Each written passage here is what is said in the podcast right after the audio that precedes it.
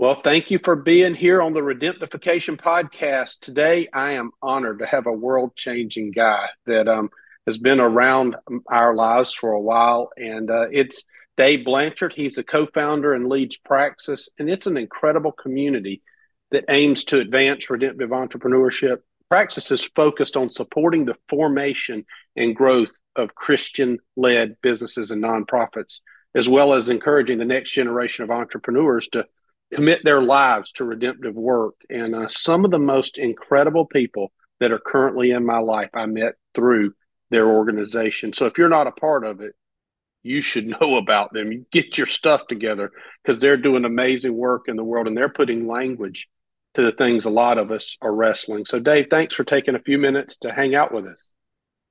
John, pleasure to be here, and um, I think it's totally fair to say you you are one of the amazing people that uh, we get to be a part of uh, uh, having in the community at Praxis and that make it what it is. And so it's a privilege to be here talking with you.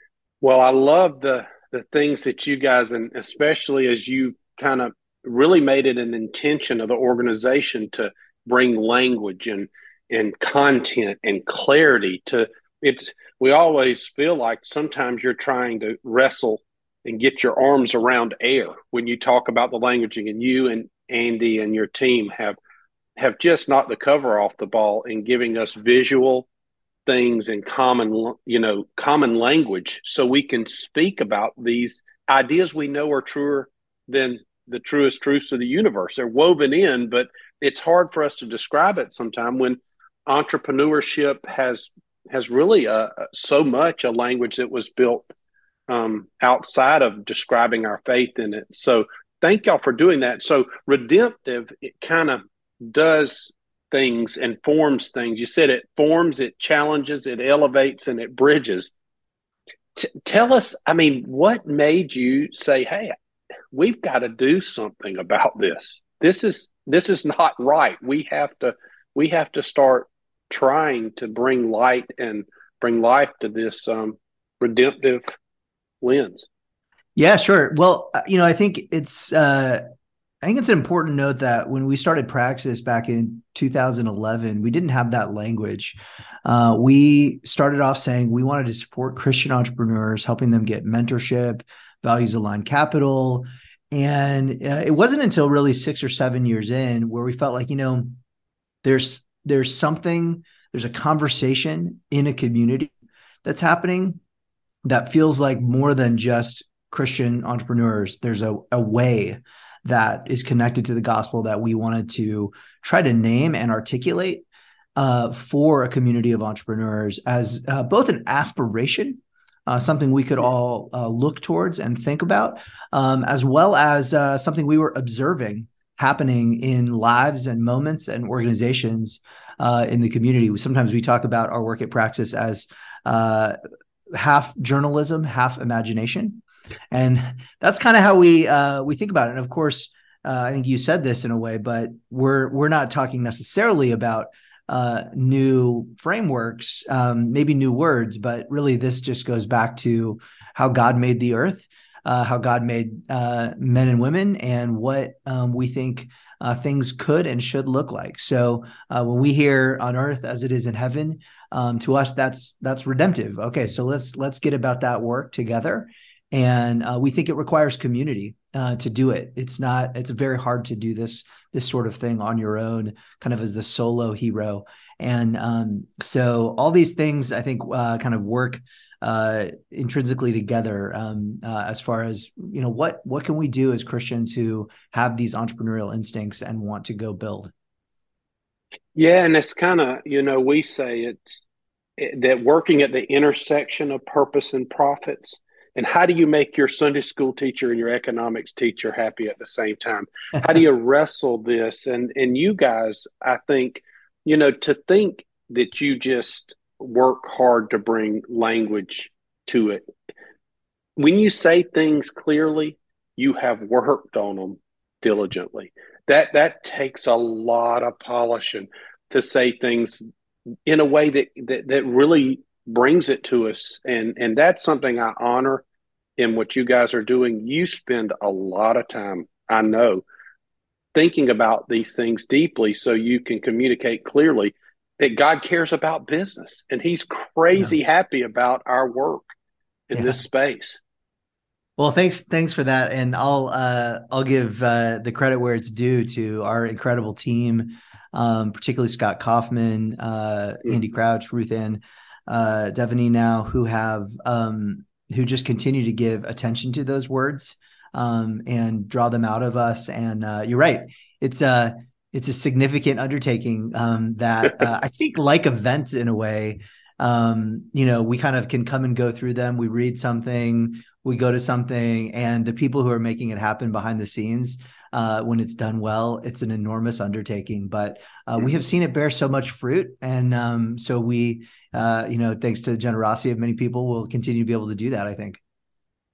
Well, and I think people prove to you that they believe in the work you're doing as they come alongside you and say, Hey, we want to partner in, be big farmers, and we want to put some seeds in some soil and yeah. see if we can get get a, a, large harvest. I tell people, I if you don't like what you're reaping, you need to talk to the person handling the planting.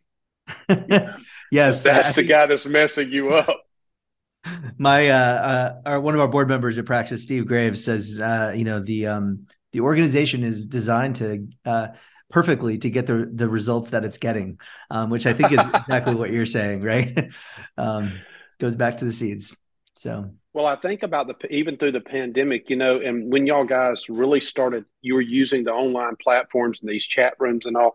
I I had to say that I experienced something I'd never experienced in events when you would put us into these smaller chat rooms and we would have these these honest conversations. I met some of the best people and had some of the best conversations. I thought I, I, I, it was different, but I said, this is better than a physical event in some way mm-hmm. because it's like it, it, it boundaries forced us to to have these intimate little rooms where we could share with one another. We're so longing for relationship to talk about what's going on and that was something that really struck me as a surprise and you you guys opened my eyes to the fact that it's different but it has tremendous power. Well i'm glad to hear uh, it was it was helpful and, and glad to hear there's the relationships were formed. I think um, that was an interesting time in our history right? Where uh, not just Praxis history but as a society where uh, we um, i think brought new new vulnerabilities to the forefront um, and admit we kind of knew everyone was facing something at that time, yeah. right? And for us not to talk about it felt uh, uh, trite or something um, in a way with each other. So um, there there was something uh, beautiful about that, and um, uh, the you know part of what we're doing at Praxis we think is uh, this this work of creating a dense network. Um, which is kind of a sociological idea that um, uh, the more a network knows itself and the, the more people mm-hmm. you know inside of it, uh, the more possibilities uh, come out of it, and the more uh, the more chance there is for change. So those are some some exciting opportunities actually for us to put people together, not just hoping they collided, but saying, "Hey, why don't you why don't why don't we take this moment to to have you meet?" So it's exciting to hear that um, that you met met great people there when I love it, I think I was thinking about a tapestry, and you know, a, a, community is this way: is it tangled or woven? You know, if it's mm-hmm. tangled, mm. it looks it looks unintentional, but woven is with intention. And think about that. I think that's one thing that you guys I, I see in your organization, and I'm trying to encourage y'all in the things that I've seen that have impacted us is that you do think about who should be in the room and how we connect together how does our lives almost harmonize together in a way that we make and add value because I, I, I don't think we can understate the importance of community and relationships. I mean, mm. every mm. great mm. season of my life started with meeting somebody, and so did every bad one. I hope I hope the good ones are in Praxis at least. well, when you get a lot of folks together that really do care about similar things, that they, that they have this you know this common love and care to want to do something good with what they've been entrusted. It, it's really powerful. Um, so where do you see the redemptive conversation going in the future? I know where we kind of come from no language to some language and bringing this lent and you guys are making you know common language and and you're making it visual which is very helpful especially for people like me that would be medicated if if i was young today. But honestly how do y'all think about that like where's the redemptive conversation going you think yeah. what are some of the ideas yeah thanks for asking i mean I, I think what the in some ways, you know, the the answer uh, is is always to the next stage and and and beyond. And uh, at the same time, I think actually for a macro framework like like the redemptive framework, for those who are familiar with it, you know, which basically says, okay, here's here's you know what we build in the world, here's how we do it, and here's who we are as leaders as we go about doing that. Um, we actually think the the next frontier is actually further down in that framework. Um, so, so what does that actually look like, and what does it look like at this particular moment in history? Uh, mm. So, as we think about um, uh, these sorts of things, we've uh, over the past year uh, released a, a, list of uh, what we call opportunities for redemptive innovation. Um, that's about 35 different areas of society where we both see uh, folks in our community working and have some imagination and ambition for what could be there. Um, this is, you know, connected to uh, I think listeners of this podcast would probably resonate with. Uh, we have one kind of macro category called where we live, um, which talks about how are we renewing the neighborhood and what does redemptive design look like in the built environment? How are we think about innovations in global shelter? uh, things like that that are uh, what we'd call is on the y-axis of like what are we building out there and um, how is it uh, really renewing culture. So we're excited to with the the community of folks who are domain experts like yourself, um, really kind of draw those things out and start to package up those ideas and try to articulate them for industries and groups that are are more uh, clearly in there to the extent we can be either helpful doing that or just kind of putting the people together who want to do that uh, themselves. Um, which is, I think, you know, you're you're probably a, a leader um, as far as our, our, our opinion goes in someone who's kind of giving voice to a particular uh, industry and and place based way of of thinking about this.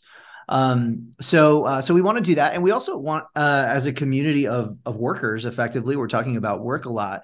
Think about on that um, x-axis of our redemptive framework what um, what's changing about how we work and how do we weigh in on that um, uh, as entrepreneurs that that affects everything? So you know one one thing i think on many of our minds right now is uh, another uh, ORI that's the opportunities for redemptive innovation which is uh, how do we think about designing the hybrid workplace for human flourishing um, we've gone through that change in a lot of a lot of environments and workplaces, and um, I think there were times where corporations were like, "Great, we're getting more productivity, and like stick it to them, and and we'll get more out of this."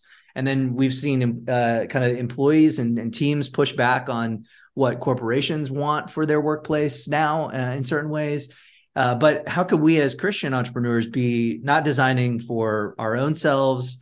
um, or just kind of in this power struggle, but thinking about, wow, how could how could we bless families through hybrid work mm-hmm. and bless new new team members who need mentorship and just all the things that need to get worked out. So um, so that's uh, there's just a couple examples of where I think we can kind of go down further into the framework uh, and uh, explore the space as far as um, what Christians can contribute to the creative action of this time, which is really the macro question that that governs us at Praxis. Yes, neat. I, I love that. You know, some of my mentors used to say, "John, you can go deep or you can go wide, but if you'll if you'll honor going deep, you get to go wide."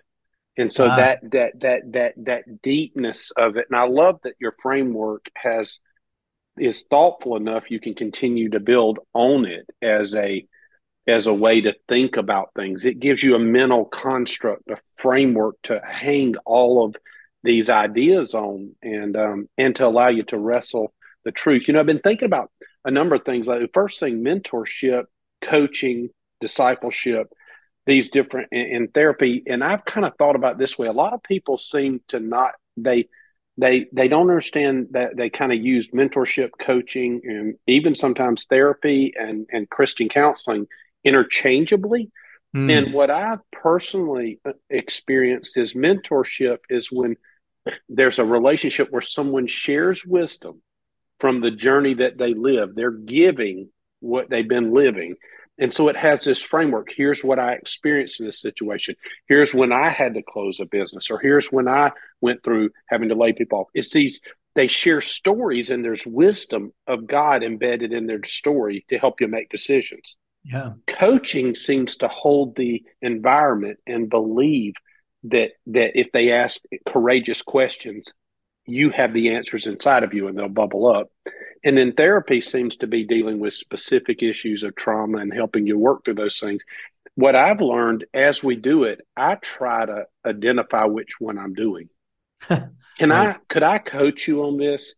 Could could I mentor you in this? And I think that's important. You guys provide a number of different things. First for entrepreneurs, who are trying to start their businesses and then people who are scaling and growing their business trying to wrestle how to be a christ follower in a new way in it. And then also you kind of accelerate and build this. Talk a minute about how you guys envision mentoring in kind of the different areas in coaching. Like how does that show up in y'all in the different categories where you guys invest in people yeah, well, first, I love I love this framework. I'm going to take it back to my team. Uh, it's uh, really helpful. I think you know as we think about our programs, uh, certainly we hope that. Um, so we you know we work with 12 businesses and 12 nonprofits every year in our accelerators, and we bring in about 30 mentors is what we call them, really for a short term burst, 24 hours to meet.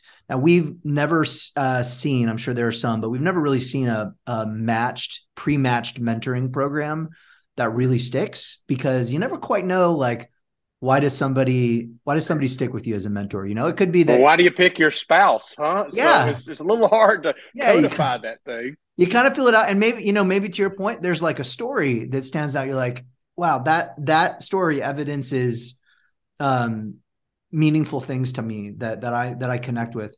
Um, and we so we we create kind of a, a you know a scene of mentoring around these entrepreneurs and hope that one or two or three of them stick around over time. Sometimes they're placing capital, sometimes they're joining boards, sometimes they're just great friends to them. Um, and uh, and at the same time, to your point, we believe that mentoring can happen in a 40 minute conversation uh, with a stranger, a stranger you've just met, you know, the the that morning, and um, things wisdom can be transferred. So I think as we think about those programs, though, we also have our own team members who are uh, coaching effectively those entrepreneurs uh, through the program. They may not in a more seen. ongoing process. So That's you've got right. these events that touch them. And I think about Jess, you know, I've, I probably got the best list of mentors ever. I think I say, God, you must love idiots to put the kind of people in my life that I have. But I think about Jess Correll um, and my relationship with him. And in the first 40 minutes, Ash and I met him, we turned our whole life upside down. He wow. said things that her and I had been, had God working on our hearts. And he said, wow. John, you need to stop growing and need to build more margin in your life. And you need to, what got you here won't take you where you want to go. Will you commit to not growing in debt anymore until you get to a certain point? And Ash and I, what we say is when our heart hums like a tuning fork, when someone speaks to our heart and not our head, we yeah. know the spirit is is talking to us and not something new we never heard before but something we've been wrestling with, and God's been speaking to us anyway. And um, when Ash and I get in unity and say amen, we think it has all the power of yeah. God's hand on it as husband and wife. So I agree with what you said. You're setting up these opportunities for God to speak to people through people who have wisdom and care. And so I like the way you put that. I think that's a great thing. And those people may have never met if you didn't make that opportunity possible. Well, you know, and that gives us a, a, lot of joy to be able to play that that role. And and I think just to you know speak to your last point too on the therapy front, like I would just encourage investors uh, who are partnering with entrepreneurs to think about uh, some of the traumas that they're experiencing too. We we don't do that work in house, but we certainly look for chances to refer people or recommend. Say, hey, you know, whether it's going to get a spiritual director or going to uh, like some some serious uh, therapy times. Um, the the entrepreneur is a uh, I think it's as as one I can say I think we're a troubled bunch. Um, and uh, right. And we get ourselves into situations that only create more of it. Um, and uh, it's you know our our resilience. I think that that's part of that. But um, sometimes uh, folks need a little bit of a nudge to get that too. Well, and I agree with that. I tell people, I said, let me tell you, it's it's you know forgiveness is if God had a currency, it would be forgiveness. And and one way we know, and and for our own self and our team and the the companies and the cultures we lead is I say if you're arguing with somebody in the shower and they ain't there and you're winning, you got nuclear waste in the basement. You got to deal with this thing. And I said, all of us honestly have nuclear waste in the basement. We've been sure. hurt and their stuff, and um, it's by God's grace He brings it up. And uh, we need help. I mean, entrepreneurs, I, I tell us, if you're a Ferrari, a lot of maintenance required. you know, and so I said, I need like an IndyCar team. And and honestly, today I still spend seven hours a week in active me being mentored, coached, and in therapy.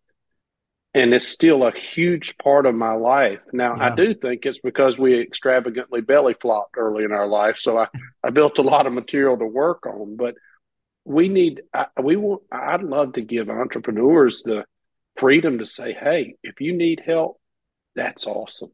Get yeah. it. Yeah. Yep. Yeah. Amen. Amen. And so, one thing I think is interesting too is, um, the kind of the emergence of husband and wife entrepreneurs. And Ash and I probably this is something, you know, I, I say if you get if you get sideways with your with your spouse and they're your partner or your CFO, you're sideways at work and sideways at home, and uh, and um, that that's not easy. And and and we call them hats. Like, uh, so who just who just said that I um, you know, that I'm a pain in the butt. Was that my was that my spouse or my CFO or was that my friend or my fellow believer? And so, yeah, those of us who work with close relationships, we have fellow believer hat. We're partners. We're collaborators. We're employees. We're whatever. And so, yeah. as y'all see that, do you see any um, uptick in people believing they can be entrepreneurs together, husband and wives, teams? You know, uh, I, am not sure I have enough data to see uh, to to comment on whether the trend is going up. I think um, we we do see that. I think every year um, we have let's call it two to three out of our 24 organizations that are led by uh, couples. Um, Get out of here! That's yeah, awesome. Yeah. Uh, and um, in fact, the the guy Ben Bohannon, who leads our business program, uh, in portfolio. He uh, he and his wife Liz ran a company together for ten years um, as co CEOs. So uh, that's a particular passion point that he he loves to speak. um, uh, with its uh, with its unique challenges. I mean, I think what I feel like I I often hear is, um, uh, at the founding stages, either a deep passion for that or or the opposite of like no no way. there is very polarizing, that. right? That's Nobody's. Right. I say if you're in between, it's kind of like straddling a barbed wire fence. You're to have to right. pick. So That's Ash right. and I have, have codified a Christian conflict we have and with our team and together is heated fellowship, and uh, it's a part of being believers. Conflict yeah. is normal, neutral, and natural. It's what you do with it. Um, is that yeah. some of the things your guys' programs help is in these early stages, and as you're bringing people together, help them understand conflict and dealing with one another and making decisions and those kind of things? Is yeah. tell us some of the things that you see over and over that these startups, your accelerator, you're having to you're having to give them some some way to deal with. Yeah, I mean the do- the dominant, uh, I think, outside perception and sometimes in- inside perception in the industry uh, of why startups fail is they couldn't find product market fit, so just didn't, you know, just didn't have the creative, connective energy with the market, uh, or they couldn't find the capital. Uh, they were trying to raise the money and they ran out, or so on and so forth. Uh, the data actually shows that the majority of of startups actually fail because of co-founder tension and hmm.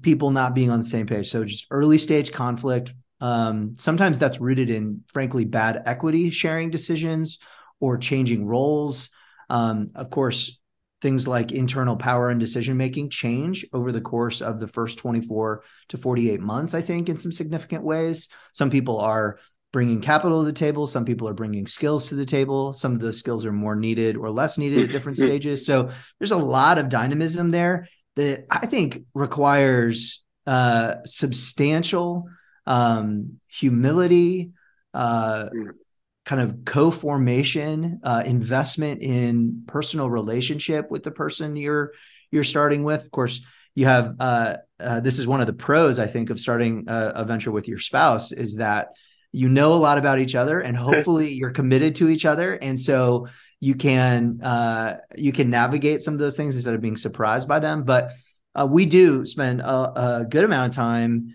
um, thinking about uh, where's where's co-founder tension showing up, and um, uh, sometimes are able to to mediate conversations that are getting tense, and and other times uh, are not able to, and uh, uh, sometimes uh, things go sideways on us. But um, that that is such a, a big thing, I think, and and it's connected to the you mentioned decision making uh, yeah. where you know some of that stuff really comes alive when there's a perception of hey two co-founders we're 50-50 partners how do decisions get made um, right. this is an area again where i think we have a, a lot to learn in the entrepreneurial world from uh, marriage and where uh, if we are um, at least as christian entrepreneurs putting christ at the center of our work like we should be doing at the center of our marriage uh, I think that brings a humility to that process.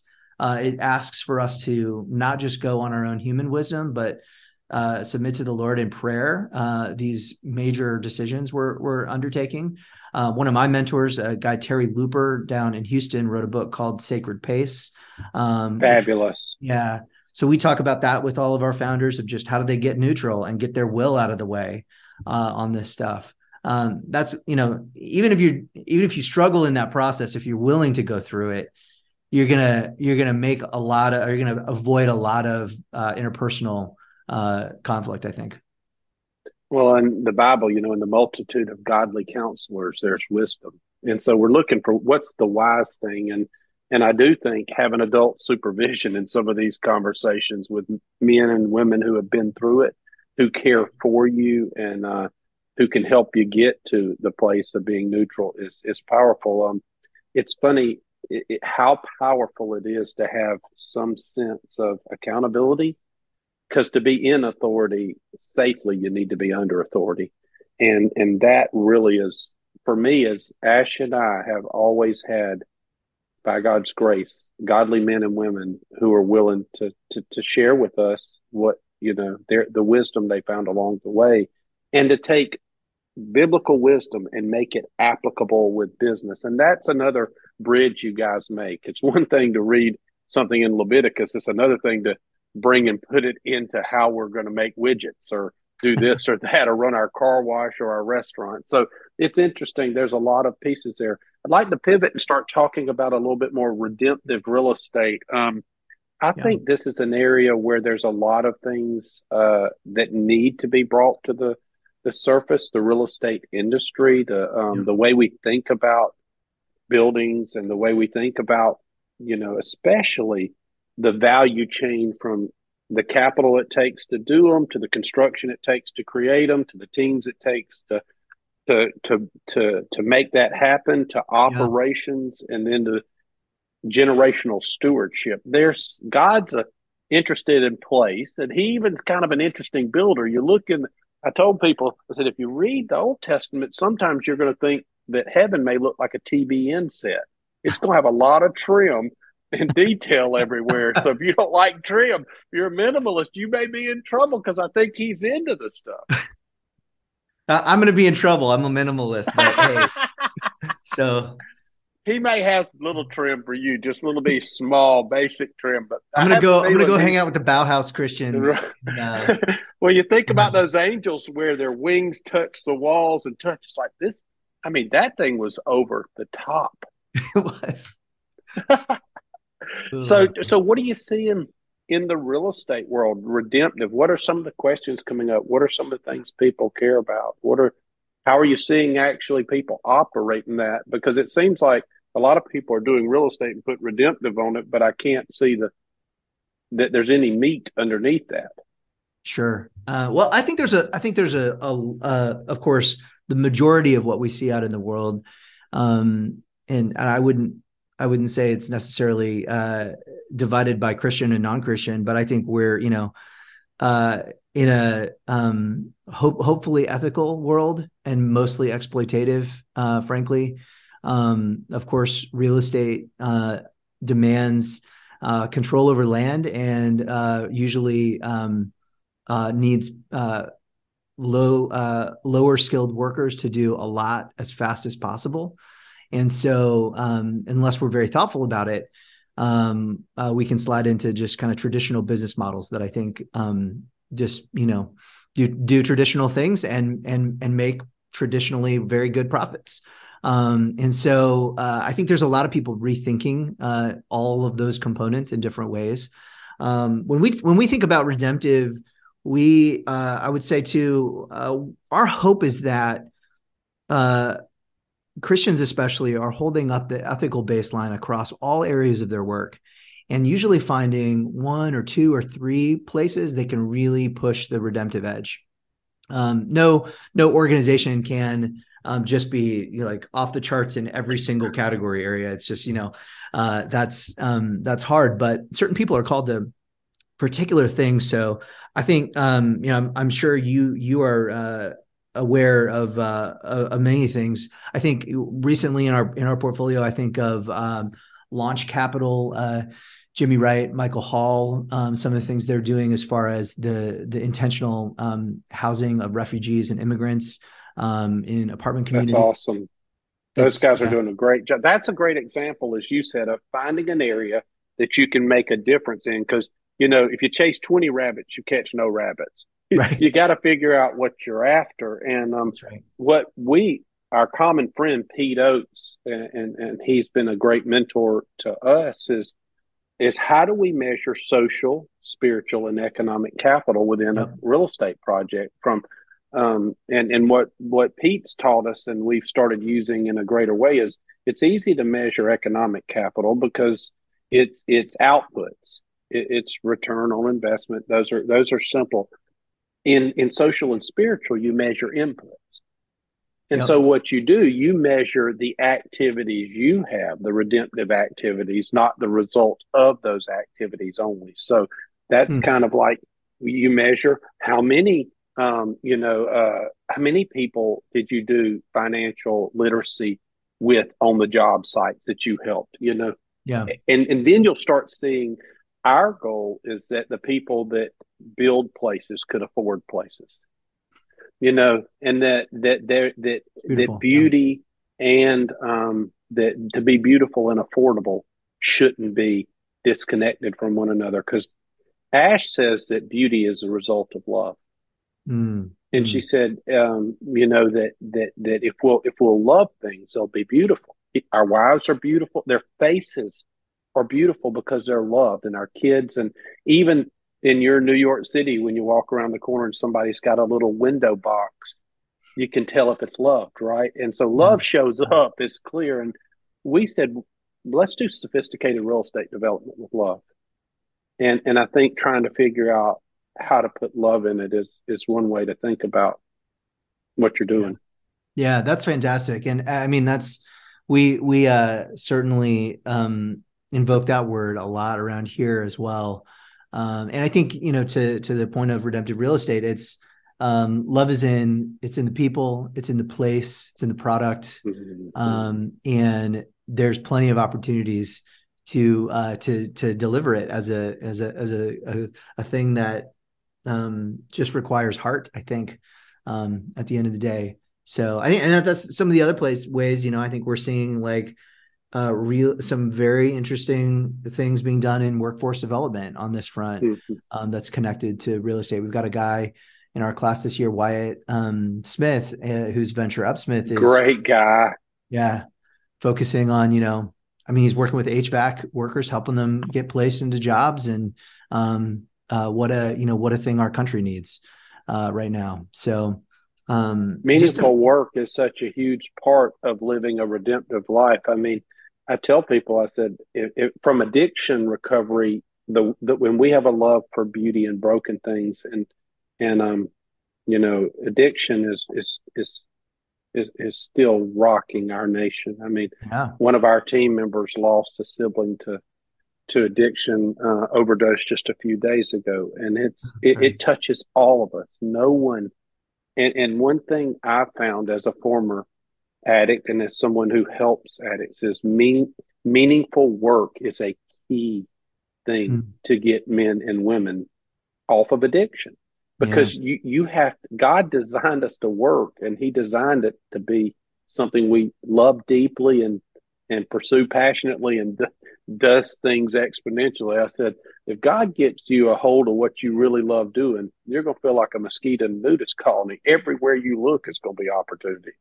Yeah, yeah, yeah, yeah. You, you know, as you're talking about that too, I think it reminds me of uh, another thing I'd say is happening in redemptive real estate in our in our program. There's a group. Uh, I don't know if you've uh, connected with Immerse Arkansas at all, or Eric Eric Gilmore down there, but um, they're building these beautiful uh, uh, facilities for uh, youth transition who are coming in mostly in addiction um, as as orphans um, just uh, and creating a com- like a community place and, and living space for them to um, imagine a new future for their lives um, so it's it's it's great. I know they've had some folks partner with them who have the real estate real estate expertise um, hmm. to uh, to make some of these places come to pass as well. So um, yeah, it's uh, there's all these different angles, right? Well, and I'll highlight that. And you know what that is? That's the the goodness of God to put in the hearts of men and women something that they have a passion and and have a most everyone giving in this way is comforting others with something they've been comforted with.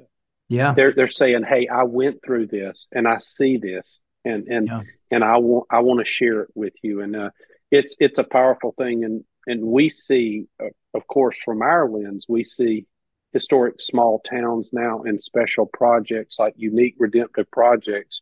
We're now in 12 cities around America stewarding over $2 billion worth of this. And it what's surprising to me is first I had no they, people used to ask us, well, how do you do this? I said, I have no clue. I've been drinking Maalox and making payments, and I wasn't really sure.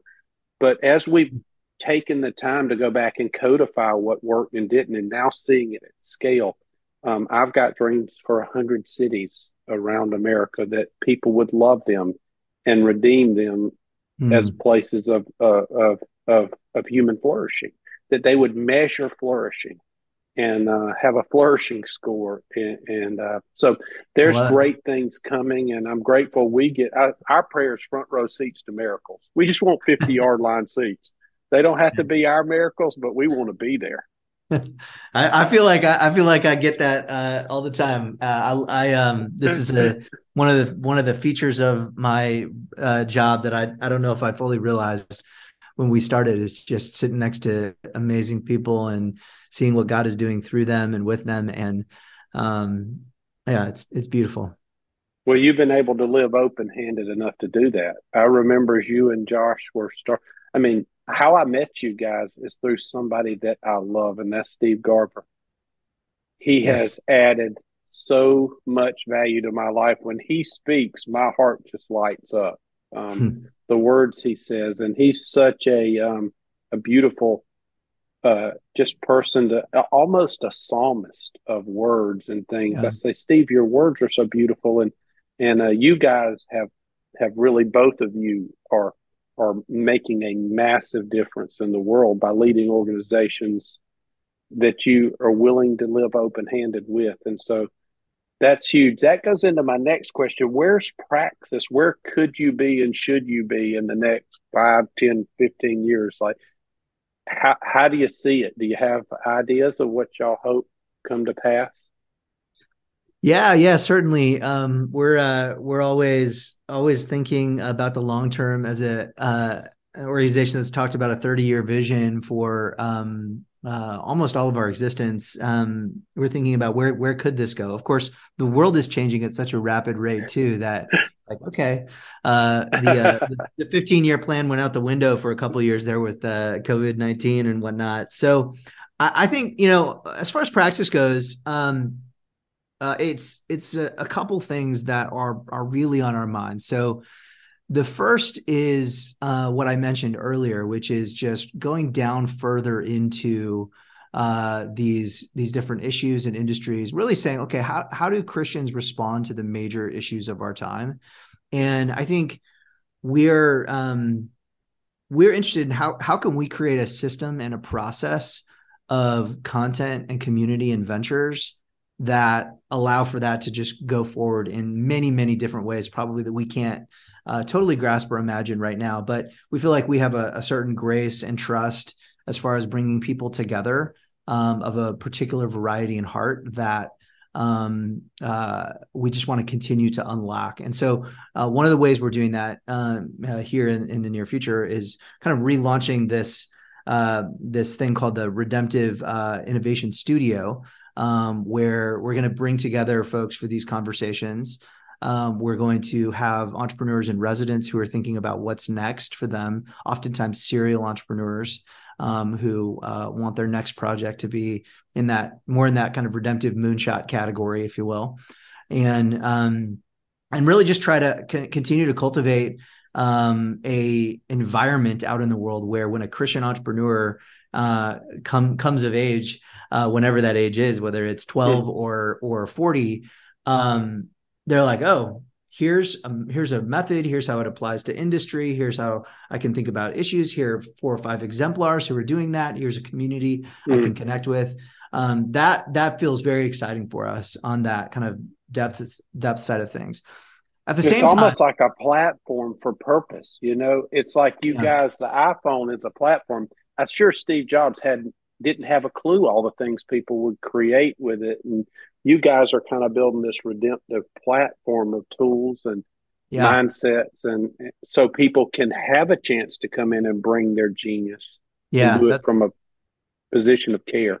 That's exactly right. That's a, a great way of, of, putting it so and the other the other thing i was going to mention you know is um we also want to uh there's a, a guy maybe you know uh, peter greer um mm-hmm. ceo of hope international let's say five six years ago he really encouraged me to think about um, how praxis as a as a nonprofit 501c3 like we're really a public benefit organization everything we have should mm. be open openly offered to the world um, uh, as just uh, not just a structural thing but from a heart perspective and so we've really really thought okay how do we open up our model to be not something that just we operate or we expand um, but really that we can give away to uh, trusted hmm. people uh, in different environments. So uh, we're really excited about uh, a new initiative called Redemptive Labs, which um, is led by John Hart and uh, Mel Murray on our team, and they're they're taking uh, basically our accelerator model, um, but shrunk down into a three day experience, um, mentor driven for a handful of ventures, but could be run in a local community uh, of you know a variety of uh, ways or an organization and uh, we just want to see those kind of populate around the world. So, you know, this this year uh, we've we've just had a couple get off the ground, but we've trained folks in uh, to do these in Singapore and Mongolia and Austin and Indianapolis, and um, just we we would love to see redemptive entrepreneurship become commonplace around the world. Mm and we don't want to be an obstacle to that actually. We want to make sure to be giving the templates and the content and the the process uh, and letting people contextualize it in their own environment with their own uh, countries and cities and so on. So uh, we're very excited about the the possibilities of that over over the next 15 years as well. Well that's sowing seeds you know. We think about our investments and our things as bbs baseballs and bowling balls okay. And we say you can fit a lot of BBs between bowling balls. So I love the fact that you're just dropping seeds of goodness and of your framework in these places so they can grow in communities. Because one thing we long for is in, in many of us living in small play, small towns is is some connection and community around it. You provided in events, you provided in online support and content, but man, is it nice when we can have, you know, they say it's funny just in real estate and a a, multifamily, if, if if if the person, the resident, has one friend, their retention goes up eighty percent. Wow. That tells wow. you what it means to have a friend, you know, alongside yeah. it. And God's minimum wow. minimum kind of number on team is two. When you're going after a donkey, you send the two folks after it. So um, I'd love to talk to you forever. I want to hit three questions at the end because you are uh, loaded with wisdom. I love picking people like you, like a fish, because I say uh, there's a lot of meat on there we can get to help us see things. You know, there's gold inside of people. We just got to be willing to move dirt. Uh, mm. That's one thing I think your your tools do is move all the things that are not gold and help us see a little a little clearer. And your team, John and Andy, all y'all guys are just really really great folks that we're we're grateful to have in the world. Um, so the question, and you already hit a couple of them. I'm going to try to put the links of all the great folks you already highlighted, but who do you know doing good work in the world? You say, you guys got to know about this person. Yeah. Um, man, so, so many, uh, so many folks to choose from. I think I'm going to go with, um, one that's emerging, uh, though you may know him, uh, uh, a, a multi multi-time praxis fellow uh, by the name of Jonathan Robinson uh, down in Birmingham, Alabama. Um, Jonathan is um, started has started a, a, company called Hire, and um, their their their purpose and focus is um, I think very important in our time. So he he basically said, okay, um, what is Amazon doing to local communities and local business, mm.